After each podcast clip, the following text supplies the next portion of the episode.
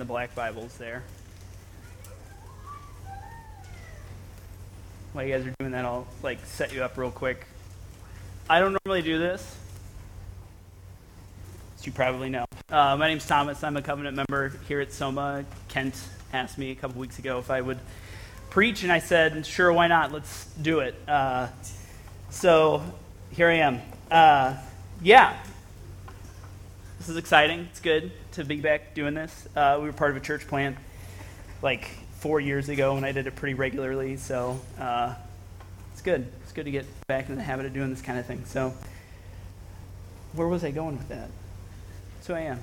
So I am. Uh, we're going to be in Hebrews chapter 12, verses 1 and 2. I'm going to read it really quick here, and then we'll uh, dig into it. Therefore, since we are surrounded by so great a cloud of witnesses, let us also lay aside every weight and sin which clings so closely. Let us run with endurance the race that is set before us, looking to Jesus, the founder and perfecter of our faith, who for the joy that was set before him endured the cross, despising the shame, and is seated at the right hand of the throne of God. This is the word of the Lord.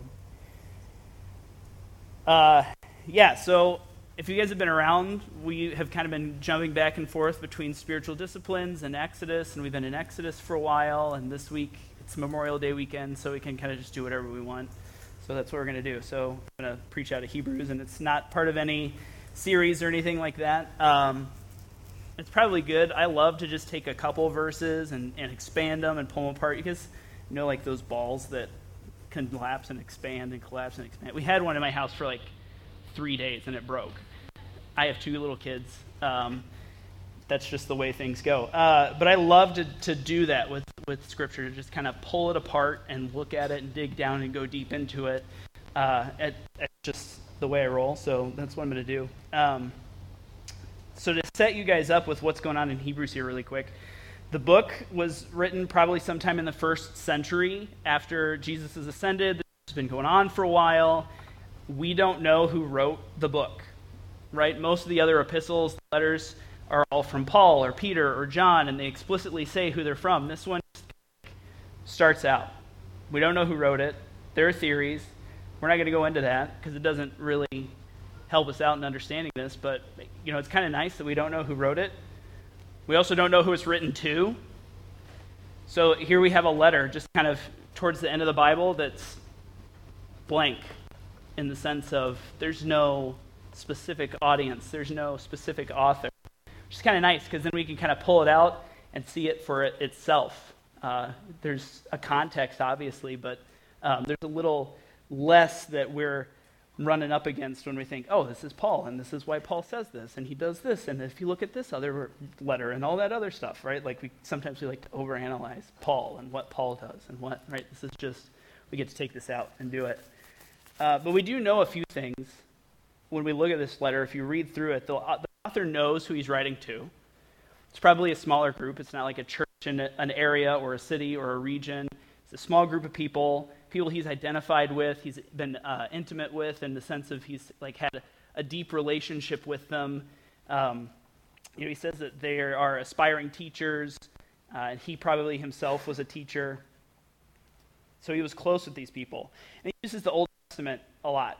He, he brings up a lot of Old Testament illustration to demonstrate how the new covenant is better than the old one, right? So there would have been a tendency for them to maybe want to start to get back in some of their Hebrew roots and some of their Hebrew ways and practice some of their Jewish customs because that was okay in the Roman Empire and Christianity really kind of wasn't, and it was persecuted and it was, uh, you know, run up against. But, uh, you know, he's, he's, he goes back and he goes, okay, like, yeah, we had all this stuff, but now we have the new covenant, and it's better. You know, he says, uh, the pro- he compares Jesus to the prophets. Jesus is better than the prophets. He's better than Moses. He's better than the tabernacle. He's better than Melchizedek, which is a guy that shows up three times in the Bible and is really like, but it's weird that he shows up in Hebrews the last time. We don't even have time to go into that, but uh, I love thinking about and preaching about that guy. Uh, he's better than the Sabbath, right? Time and again, Jesus is better, Jesus is better, Jesus is better, Jesus is better. Through Jesus, the covenant's fulfilled and, and the, the world is redeemed. So we don't have to go back. We don't have to keep doing the things that, that we used to keep doing, right? Then we come to this verse, these couple verses here.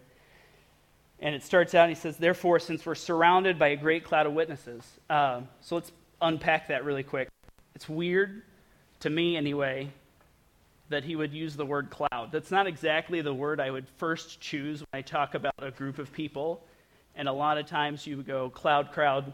They sound close enough that you would easily kind of start to confuse them. But he uses cloud.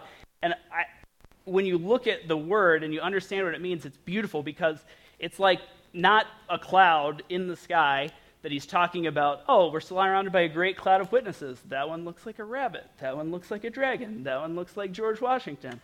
Uh, it's, it's like this mist, this fog, this very palpable and dense surrounding mist, vapor, cloud that kind of obscures everything else around. So he says, You're surrounded by this great cloud of witnesses. It's close, you can feel it got some density to it. So, who are these witnesses? Uh, let's go back to Hebrews chapter 11 really quick. I'm just going to run through this really quick. Uh, if you've been in the church at all in your life, like this has been the hall of faith or heroes or whatever, you've probably heard, and the people have pointed to these people and, and said, Look at these awesome heroes of the faith. Uh, you know, he, he goes through and he talks like, We have witnesses like Abel and Enoch and Noah and Abraham. And, um, you know, we have uh, Abraham and Isaac and Jacob and Esau and Joseph. And we have Rahab and we have Gideon and the prophets and the judges and the kings and the, um, you know, all of these people. And then in verse 35, well, one point to make really quick. When you look through this list, says over and over again by faith they followed God. By faith they put their hope in the promise. By faith. But the list is a bunch of people who were like, they failed a ton, right? Like you have drunks and liars and murderers and prostitutes and cowards and just people who, like, if we would have run with them in their day, we'd been like, really? He made it? That guy made the list? Gideon? Really?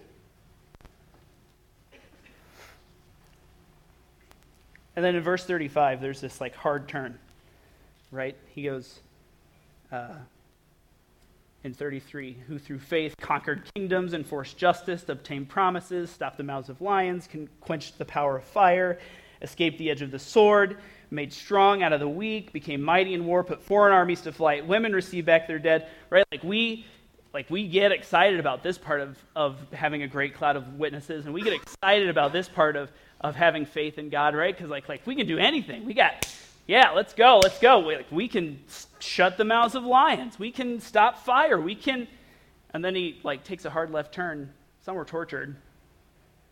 Okay. I don't know if I really want to get on board with the torture train. Others suffered mocking and flogging, even chains and imprisonment. They were stoned. They were sawn in two, killed with the sword.